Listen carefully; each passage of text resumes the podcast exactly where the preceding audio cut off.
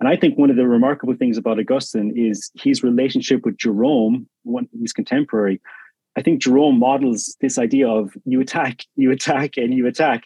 Absolutely. And he attacked Augustine over some misunderstanding. But I think Augustine is the only person in Jerome's life that he had a major falling out with that they maintained a friendship. And I think that goes back to Augustine not taking offense at some pretty vicious letters that he received from Jerome, but reaching out again, seeking to understand, seeking to engage. And you highlight that, I think, wonderfully in your book. And it's a good, it's a good lesson for us, um, definitely. Hey, welcome to the Expositors Collective Podcast, episode 261. I'm your host, Mike Neglia. The voice that you just heard is that of one of our two guests. Uh, this is Shane England. Uh, Shane is the teaching elder at Ennis Evangelical Church in Ennis, Ireland. Uh, Shane and I served together in leadership uh, many years ago at my own church at Calvary Cork. And I was excited to ask him some questions about what he's learned about the life and the ministry of Augustine and how that impacts him personally. I also assembled on the team for this podcast Dr. Ian Clary. Uh, Ian is somebody who has recently published a book entitled God Crowns His Own Gifts Augustine, Grace, and the Monks of Hadrumetum. And that was published by H&E Academic uh, back in 2021. And I thought I would love to be in the room as these two educated fellows speak about Augustine and what we should learn from him, and even how he serves as a bit of a role model for contemporary preachers, contemporary theologians, and contemporary pastors. So I really enjoyed this one. I'm sure that you will too. Now, please note, there are two different ways to pronounce the name of the aforementioned North African Christian leader. Sometimes I call him Augustine, and sometimes I slip into calling him Augustine. So make sure that you follow us on social media this week on Instagram. I'll be doing polls uh, on our stories. What is the way that you pronounce the name of this man? Is it Augustine or is it Augustine? We're going to settle this once and for all. Uh, find us on Twitter, Instagram, Facebook, and participate in the polls. All right, with that bit of light-hearted brevity, I'm going to pass over to our main episode. Here's Shane and Ian on what we should be learning from Augustine the pastor.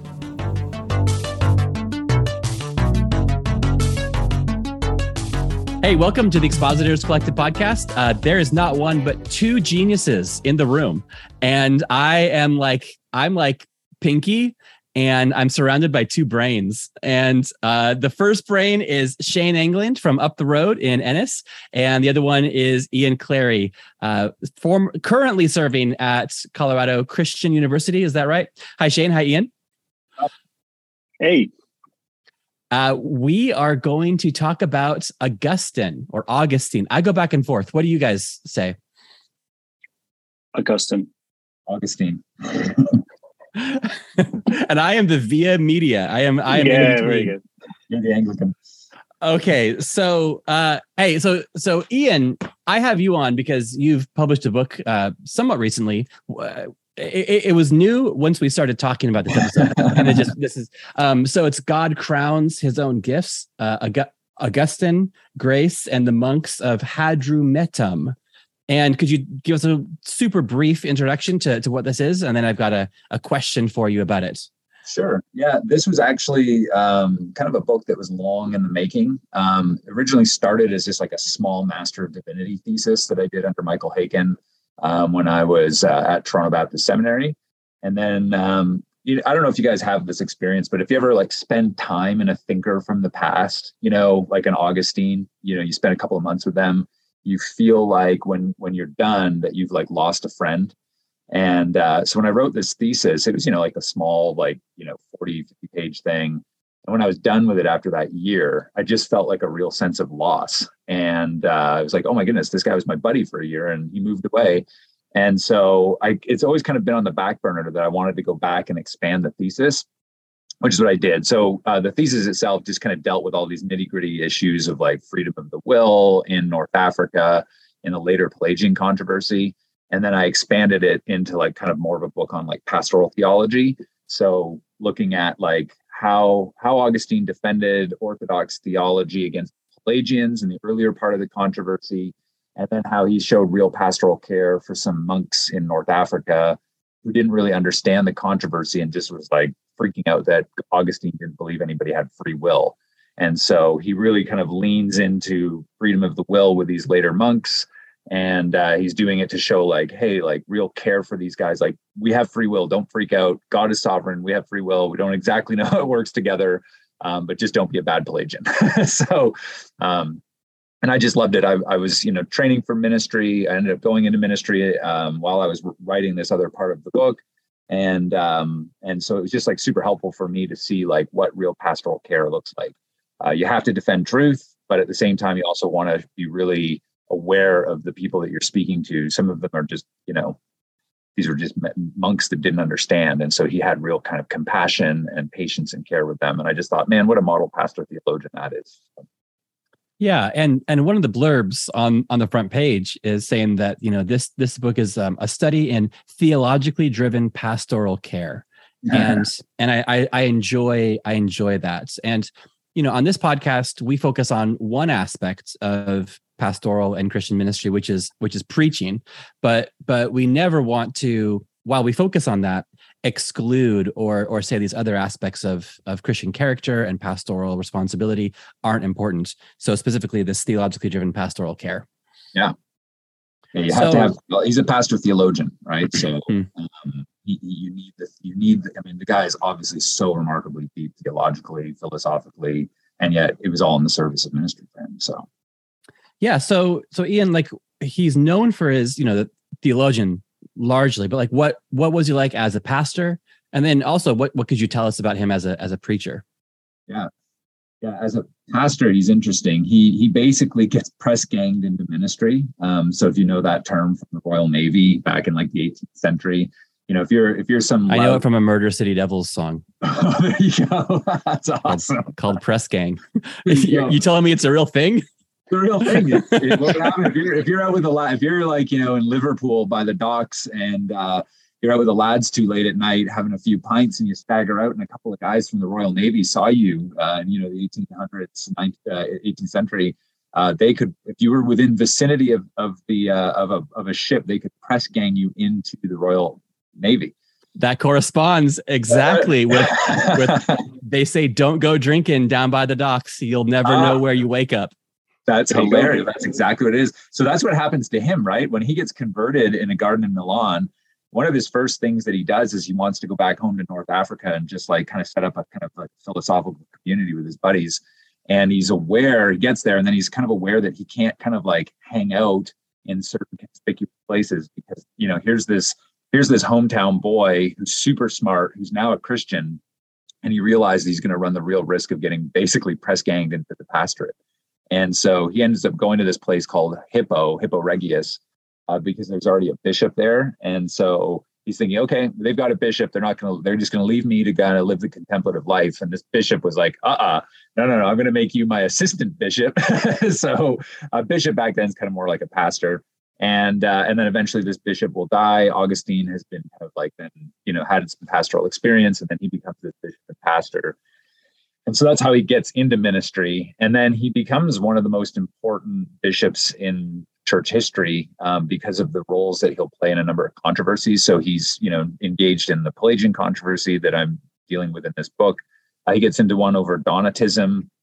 The Donatists were the dominant church in North Africa, and uh, they basically said that if you if you kind of uh, if if you had um, capitulated or compromised your faith during the persecutions, uh, you're no longer welcome back into the faith. Uh, you, have lost your salvation and it's done. There's no second chance for you. And Augustine's like, that's not what saving grace is about. And so he gets involved in the Donatist controversy. Uh, and then um, he's in constant state of controversy with the Manichees that he used to hang out, this weird cult that he used to hang out with. And then he kind of that really all those controversies establish him as this very, very important theologian and bishop. He presides over, you know, presides over important councils like ones in Carthage. Um, and then he just becomes the man. He starts writing these like really insane theological books. He writes, you know, his confessions uh, here. I'm actually podcasting through confessions with my buddy Wyatt. Um, and uh, that becomes like a, a very uh, well-known book. He writes other major treatises on the Trinity, freedom of the will, politics with the city of God, and that just establishes him. Um, he preached regularly. Um, preached through books of the Bible, so you could kind of say in a kind of expositional way, but very theologically and philosophically informed. Um, John's Gospel, like that's the that that that's the series that he did on that is really cool. We did the Psalms, which are amazing. So anyway, um, but yeah, I'm rambling.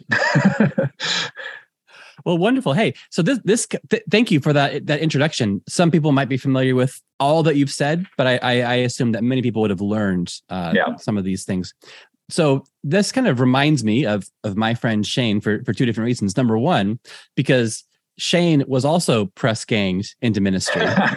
uh, Shane was uh, first a, a, missionary in in Ukraine, and then him and his good wife Katie um, moved to Cork, and he had the audacity to just try to be a member of Calvary Cork, and then I've, wow. I've i prevailed upon him uh, again and again to serve as a as an elder, and uh, I I press ganged him into ministry once more. And then also nobody other than you, Ian, is is more well read on Augustine than Shane. So Shane's constantly reading stuff about Augustine, and at least in my circles, you're like the other yeah, Augustine guy. and and I I just thought to get you guys together would would would spark some magic. Yeah. Uh, cool. So so yeah. So Shane, what do you know about Augustine, the the preacher and the pastor? Yeah, just what Ian was saying, how he was reluctant to enter into ministry. I, I, guess at that time, his interest in Christianity was very intellectual, and there was a culture of intellectualism that Augustine would have been part of prior to his conversion that he wanted to replicate. And that really was about gathering like minded individuals around you, discussing the, the deep things of the faith and pursuing Christ and the thought of ministry you know was terrifying and somewhat repulsive to him. But if i understand correctly the the journey into ministry that he does mention as a terrifying and uh, huge task that he he faces i think in many ways it it helped him much more than the intellectual retreat that he wanted. Because unlike pelagius you know the the theologian that was um, involved in many of the controversies at this time with Augustine about grace. Pelagius pursued that pursuit of intellectual community. He was he was not involved in ministry. He was not ordained. He was not a, a, a bishop of a church. He was not giving sermons. He was giving lectures to like-minded individuals, and that's exactly what Augustine wanted. But serving as a as a bishop in a church, pastoring people, preaching to people, it revealed to Augustine much more of the grace of God than he would have experienced locked away with um, inner circle of intellectuals. Um, so I think he he really developed his own Christian understanding of the nature of God's grace in dealing with a broken community, people that had completely different worldview or you know, life experience, understanding of the Scripture than he was used to. Um, and you can see that in his teaching. He really is trying to reach to people that are coming from all different walks of life. Uh, people that have very little understanding of the Christian faith, people struggling, um, and that that is something I think that is a good model for us as preachers and teachers that we are given that solemn responsibility to minister to people from experience life experience that is often radically different to our own. Yeah. Yeah. There's there's the easy, let's say, communion of of like-minded, let's say, similarly educated, yeah. um, worldview aligning that that we have, which is it's good to have, but that's that's Pelagian. um, the pastoral part is actually engaging with different people, or or that's Pelagian in the sense of a lowercase p. That's what Pelagius did. Um, yeah. But Augustine, the pastor, engaged with those who are different. Yeah, and and people that were not good Christians in the sense of they hadn't reached the level that you know would be part of this inner circle of Christian intellectualism. Um, you know, people whose theology was wrong, people whose lifestyle was sinful. These are people that Pelagius certainly would not want to be part of the church or anything to do with him. But had Augustine remained in that intellectual retreat that he he so wanted, he would likewise have never had to minister to people in a state of brokenness. Um, and that's in his preaching, like Ian was saying, he is a pastoral theologian. He is communicating the the richness of Christian theology and and um, the depths of that theology. But he's also communicating to people um, from all walks of life, and that the pastoral heart really comes out. I think in his teaching, his his desire to see people um, understand the love of Christ for them and to be changed by that. I love when you're reading his sermons and uh, you actually hear him like it actually gets recorded when he does like a direct address uh, to his congregation, you know, and he's actually like talking specifically to them about some sort of issue and or he'll say things like, I know you people were falling asleep the last time I was uh, preaching on this. I have to recap what I said last time because everybody was sleeping. I think everybody had to stand while he sat in the bishop's chair while he preached. And so people would kind of stand there, kind of, you know, so you can, you, when you read his sermons, you, you, they're not mere theological treatises. These are, this is actually him addressing the need, the specific needs of his congregation, which is, it's neat to see it. Yeah. Yeah, and speaking of, of of preaching, so Shane, I know that during you know the the lockdown of 2020, uh, that you were preaching through the Gospel of John, and actually I was too, and yeah. uh, I would I would dip into Augustine every I don't know every fourth or fifth sermon, whereas for you he was your um, go to every single week, and you were I don't know you were kind of pastored by Augustine as you were pastoring these others. What was that experience like?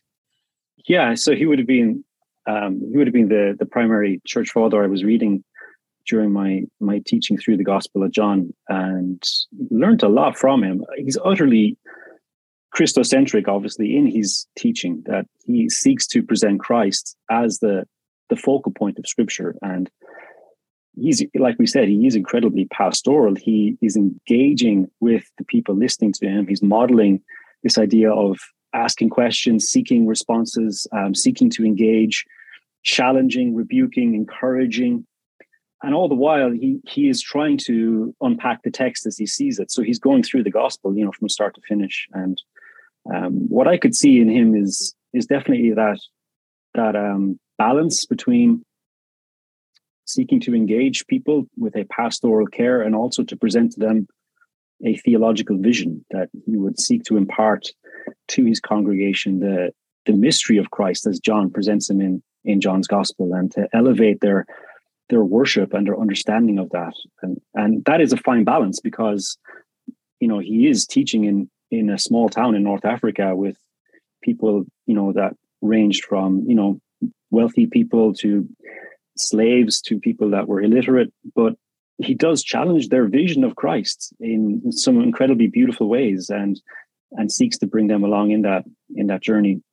And so I I, I really enjoyed that. I really enjoyed uh, reading Augustine and listening to listening to his voice coming through those sermons.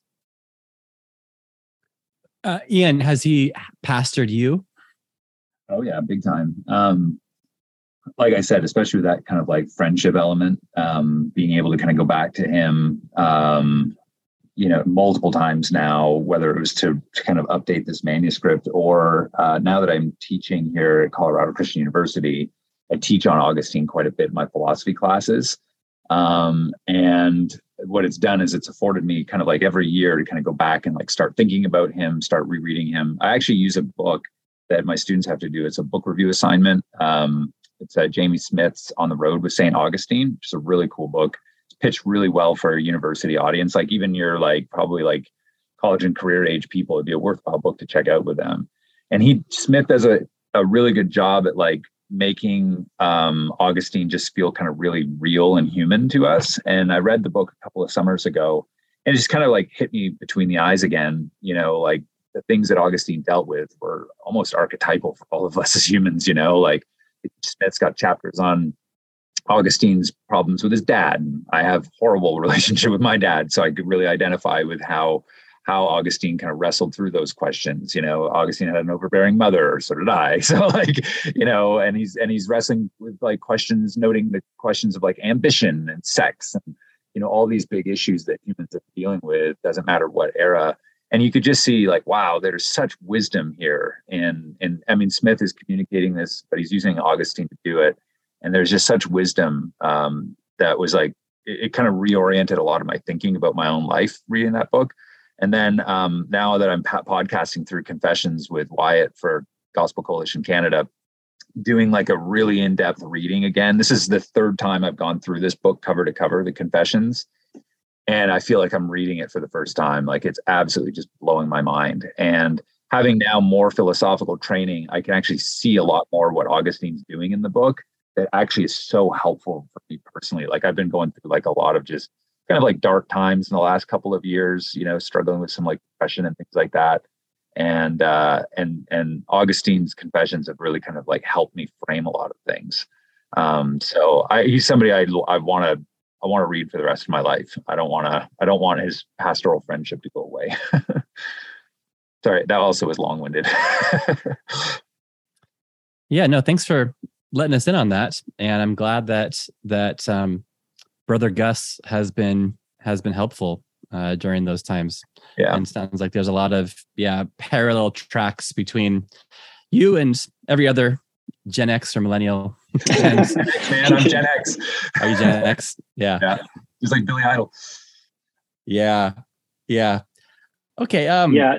Can I just say there is please there is a, an amazing, I think, um, likewise a vulnerability, I think, with the with the man Augustine. Um, I remember coming across the confessions, having read other church fathers, you know, maybe from the, the Greek church prior to that, and I was blown away by how open and honest it is because here was a man who had such a reputation for holiness and for um, theological understanding laying bare his his adolescence struggles with uh, sexuality and his vanity and his pursuit of all these things in the world in a i think unique way at that time anyway and i was blown away by that but also we see it in his preaching and teaching here's a man who recognizes his own limitations his own struggles his own uh, human weakness he struggled with his voice as a preacher and would even have to cut sermons short to to recuperate. He, you know, he was a man who recognized his own limitations, but at the same time, he is, as he preaches, he says, you know, I'm bringing to you what has nourished me.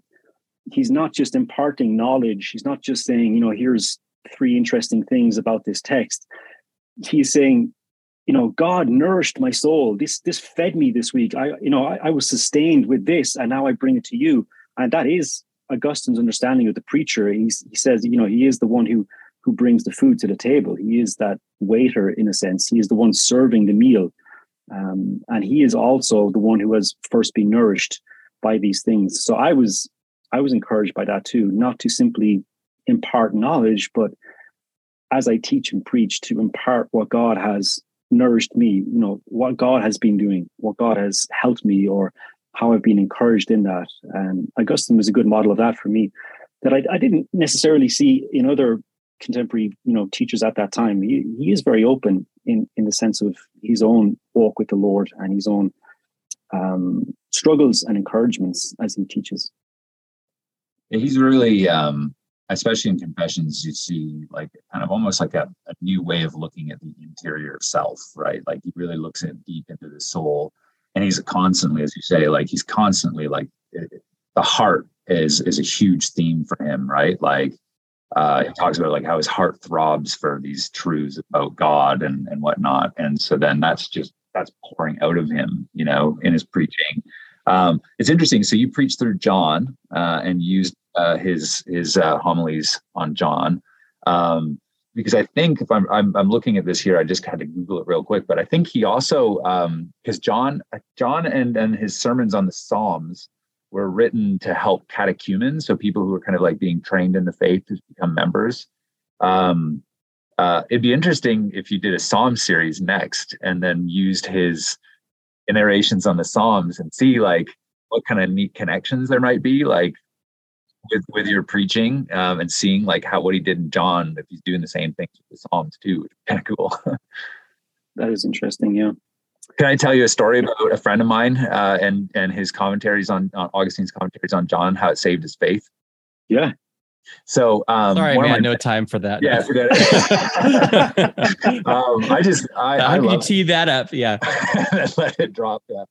Um, I, I love his John, uh, his John commentary. Um, and, uh, it, it, like my interest was sparked because I, I have a mentor of mine back in Canada. His name, he's a, he's a Lutheran scholar named Dennis Ngien. So he's a scholar of Luther.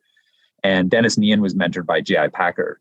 Um, and so when Dennis, when Dr. Ngien, um, he was, he was, he had, I can't remember if he had done his PhD at this point or not, but he went through like kind of like into his education. He had a real crisis of faith um, where he was like, you know, I think kind of on the verge of like abandoning Christianity and he didn't know what to do. And so he reached out to Packer and Packer said, why don't you fly out to Vancouver and spend some time with me? And uh, so he does that. So Dennis flies out to Vancouver, uh, goes to Packer, meet. They have a set time where they're going to meet. I can't remember if it's in his home or if it's in his office at Regent, but he basically walks into Packer's study and he has a Bible open and Augustine's commentaries on John. And they just worked through John with Augustine. And it basically just saved my friend's faith, my mentor's faith. You know, and it's like, man, that is so cool that Pack, that's Packer's approach to a guy who's about to abandon his faith. Let's use Augustine on John and the Bible. And that's what's going to rescue you. And it was like, wow, that is outstanding. That's amazing. cool story. Very cool. Yeah, sure is. That's yeah, that's that's not a lot of let's say yeah, college and career or youth ministries would be based around like okay, deconstruction is a problem, you know, bring in Augustine. Yeah. But uh, okay, so Augustine has been like yeah, it sounds like a a a, pastor to each of you, and even you know a, an, an evangelist to some degree to to your friend and mentor Ian. Um, but yeah, he had kind of a way of teaching through the Bible. You've mentioned the whole series through John, the whole series through the Psalms. Um, but from what little I know of like medieval history, um, that way of like Lectio Continua didn't seem to stay on fashion um, in the in the medieval times. I defer to your expertise. Um, is that true? And then, if it is true, what's been the impact on Christendom of of a of a lack of this kind of teaching through books? I'll let Shane go first. okay, yeah. Thanks. Yeah, I think like the, the the golden era, the patristic era. You see people like Augustine, Chrysostom, in in uh, Constantinople, they are working through books, and it is a a means by which the the text is front and center, and the format is that they would take a pericope, a section, a self-contained portion of scripture to um, to to explain and to apply and to preach from. Not always, but that is we do see that modeled um, in the golden era of this patristic era. But um, certainly, you know, by the by the high Middle Ages um, in Western Europe, you have a lot of things that have changed. For instance, people are not speaking Latin. The the languages of Europe have changed, and so the Bible certainly becomes one more step removed from the life of the people. And um, there are attempts to to you know revitalize the the mission of the church and preaching. Interestingly, it, you know these monastic movements, the the Franciscans, the Dominicans that arise in the twelfth uh, century and following, they're famous for being preachers. Um, but it is interesting that you know it's preaching is not front and center in the same way in the life of the church than it was in the patristic era. Um, and I think the style is certainly different as well. We see in the High Middle Ages the the thematic sermon. Um, we see sermons not so much anchored to the text as so much they are anchored to different um, philosophical or theological questions.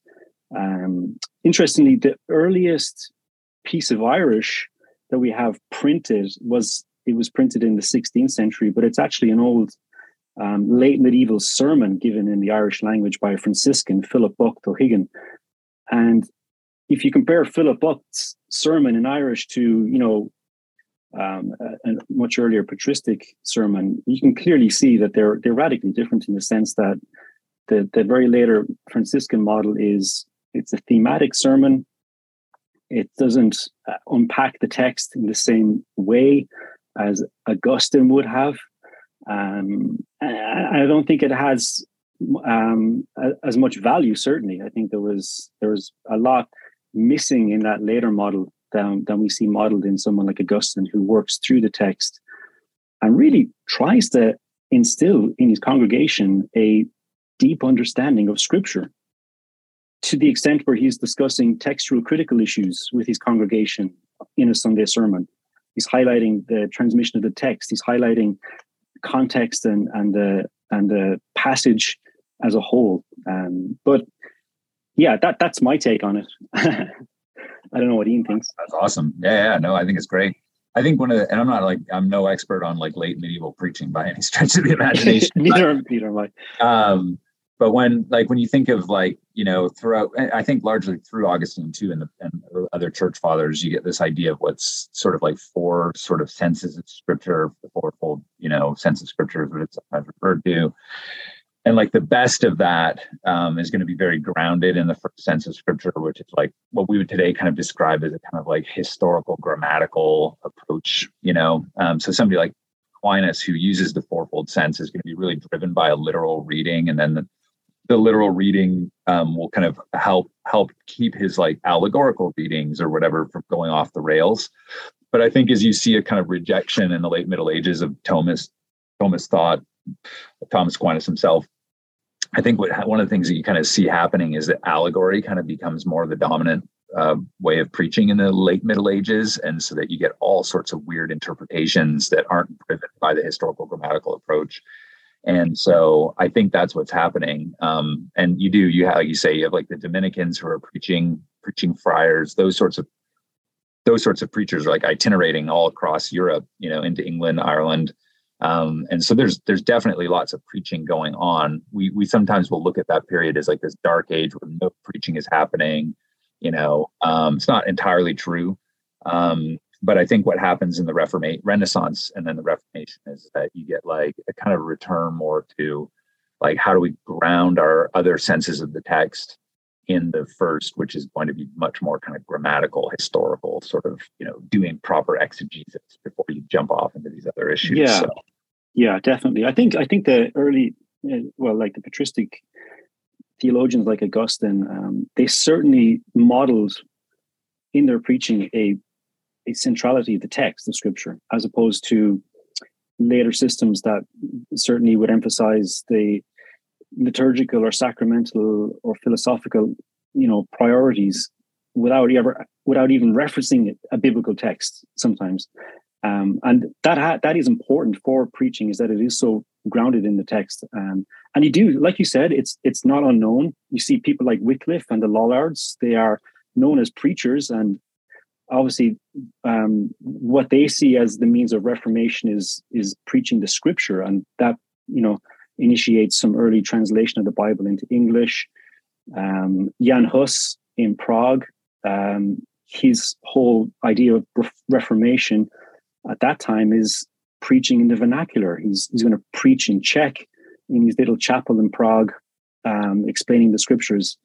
Uh, I think that that's obviously because of the history of, of medieval Europe is that you know we have the Bible in Latin and it's not being taught in the same way that it was at an earlier stage in a place like Hippo in North Africa, which I think is remarkable too, because that's nowhere. That's that's like Ennis. I mean, it's it's just it's a little place in the middle of nowhere, but here you have a a bishop preaching, you know, incredible teachings in scripture. And I think that's remarkable that you know that that was what people in North Africa and in a small place like Hippo uh, could expect on a Sunday morning coming to church is to to be challenged and to have presented to them the text of Scripture uh, in that manner. I think it's amazing. So, so what's the loss? So, if those type of things aren't happening, like like so what? Is it just because we're on a kind of preaching trajectory that that thinks that's better so we're sad or do you think there actually is a detriment to the church and churches and christendom and christians if that type of bible oriented teaching is missing people aren't going to be fed right like you need you need to grow in your faith. You need word and sacrament, and so um, the then they empower one another uh, to feed the soul. And so if you don't have you know if you don't have that um, then your people i mean you know jesus tells peter you know when he's kind of reinstating him after peter denied him you know over and over he's saying feed my sheep and so as shepherds that's what pastors are called to do is to feed the sheep. And so if they're if they're not preaching from the text i think i think the fourfold sense of scripture is something we need to recapture as well and part of our as part of our preaching not just the historical uh, grammatical. I think we need the whole thing. So i think that's what the bible itself does. And I think if we can recapture like a kind of full orbed, well, this is what preaching looks like, you're going to see our people grow exponentially. Um, I, the students I get in my in my intro classes to New Testament or theology, they don't know the basics of the faith anymore it's just not being taught and preached in our churches. And so, no wonder the church is so weak today. Hmm. Yeah, that's interesting. Yeah, I mean, Augustine's own conversion is take it up and read it. In in that garden in Milan, it was it was that child's voice calling him to pick up and read the book. And obviously, it was Paul's epistle to the Romans, and that obviously had a, the transformative effect on Augustine's life. So he can know firsthand the, the power of Holy Scripture in reaching into a heart that is um, lost. And I think what what can be missing certainly is the power of Scripture. If we develop a system of teaching and preaching that focuses more on um, a sort of a thematic or cultural approach to theological questions that are not rooted in scripture or even uh, church architecture if if you know like um, gregory's famous statement that the the image the icon is the is the bible for the unlettered. Augustine says something reverse. He says that the sermon is the book for the illiterate. It, this is your bible when scripture is brought to you. And so he he would say yes there are people that don't have access to bibles. Um, you know the later on in the Middle Ages, people would say, well, the, the images or you know art can fill that void. Augustine would say, no, it's it's the sermon that is the book for the people that are illiterate because this is scripture. This is Christ brought to you through the living word.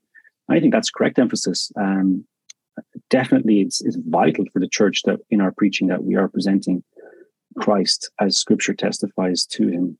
There's power in that. Yeah, yeah. Hey, hey, Professor Clary has to go teach a class now. so we could we could we could keep on we could keep on going. But um thank you uh, for for this. I wanted to talk as little as possible. I just wanted to get you guys in the room and then just kind of like listen to you talk. So forgive me if i even interrupted too much.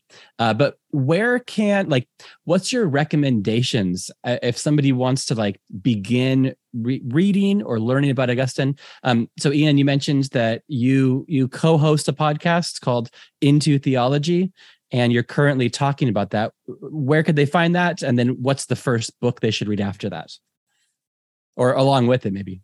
Maybe. Uh, well the, you read with it you got to read confessions that's what we're going through. Um, yeah so wyatt graham and i wyatt is the um, he's the director of gospel coalition canada and so he's a friend of mine from a long time ago. And uh, so we've been working through various books uh, classic books of christian literature. We did the institutes we're just finishing um, confessions. We're going to do Thomas Aquinas next. Um, and so we're at the Gospel Coalition Canada website, and then just look up under podcasts. You'll find the Into Theology one, and you can find the episodes there. We're we're just about to record on book twelve of Confessions, um, and it's been awesome. Like I love it. It's been so fun to go through with him. Um, and then if you were to read, I, I, like my favorite little biography actually of of Augustine is actually the one by Garry Wills. Um, I think it's just called Augustine. It's a very, very short little paperback. You could read it in like, you know, a day or two very easily. And I just, I just love the angle that he took on things, the way he kind of thought, like tried to really humanize Augustine. Um, that that's kind of like one of my favorite intro biographies of of him. I reread it a few summers ago, and it was just like, wow! Like even though I knew all this stuff already, just the way Wills would frame it was just like very thoughtful. Wonderful, Shane. Thanks. Over to you. What would you recommend? Uh, to get familiarized with Augustine, uh, maybe Peter Brown's biography. That's definitely a, a fantastic work. Um, but like Ian said, a, a, Confessions is is just remarkable as a work of Christian theology and and literature, even definitely. Um, Ian, your book is very good too. I really enjoyed God Crowns His Own Gifts. Don't even, don't even.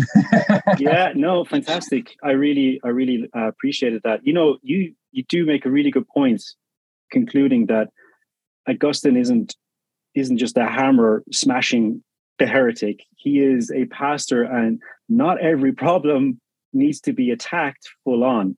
And that's not a denial of of orthodoxy. We see in Augustine, I think, a rare model, like you say in your book, of a pastor theologian who is absolutely concerned with orthodoxy, but is not going to attack every single person as an arch heretic, which can be a tendency for us. You know, sometimes we can just, you know, we can go into full frontal attack mode every time. And I think one of the remarkable things about Augustine is his relationship with Jerome, one his contemporary. I think Jerome models this idea of you attack, you attack, and you attack. Absolutely. And he attacked Augustine over some misunderstanding. But I think Augustine is the only person in Jerome's life that he had a major falling out with that they maintained a friendship. And I think yeah. that goes back to Augustine not taking offense at some pretty vicious letters that he received from Jerome, but reaching out again, seeking to understand, seeking to engage. Um, and you highlight that, I think, wonderfully in your book, and it's a good it's a good lesson for us, um, definitely.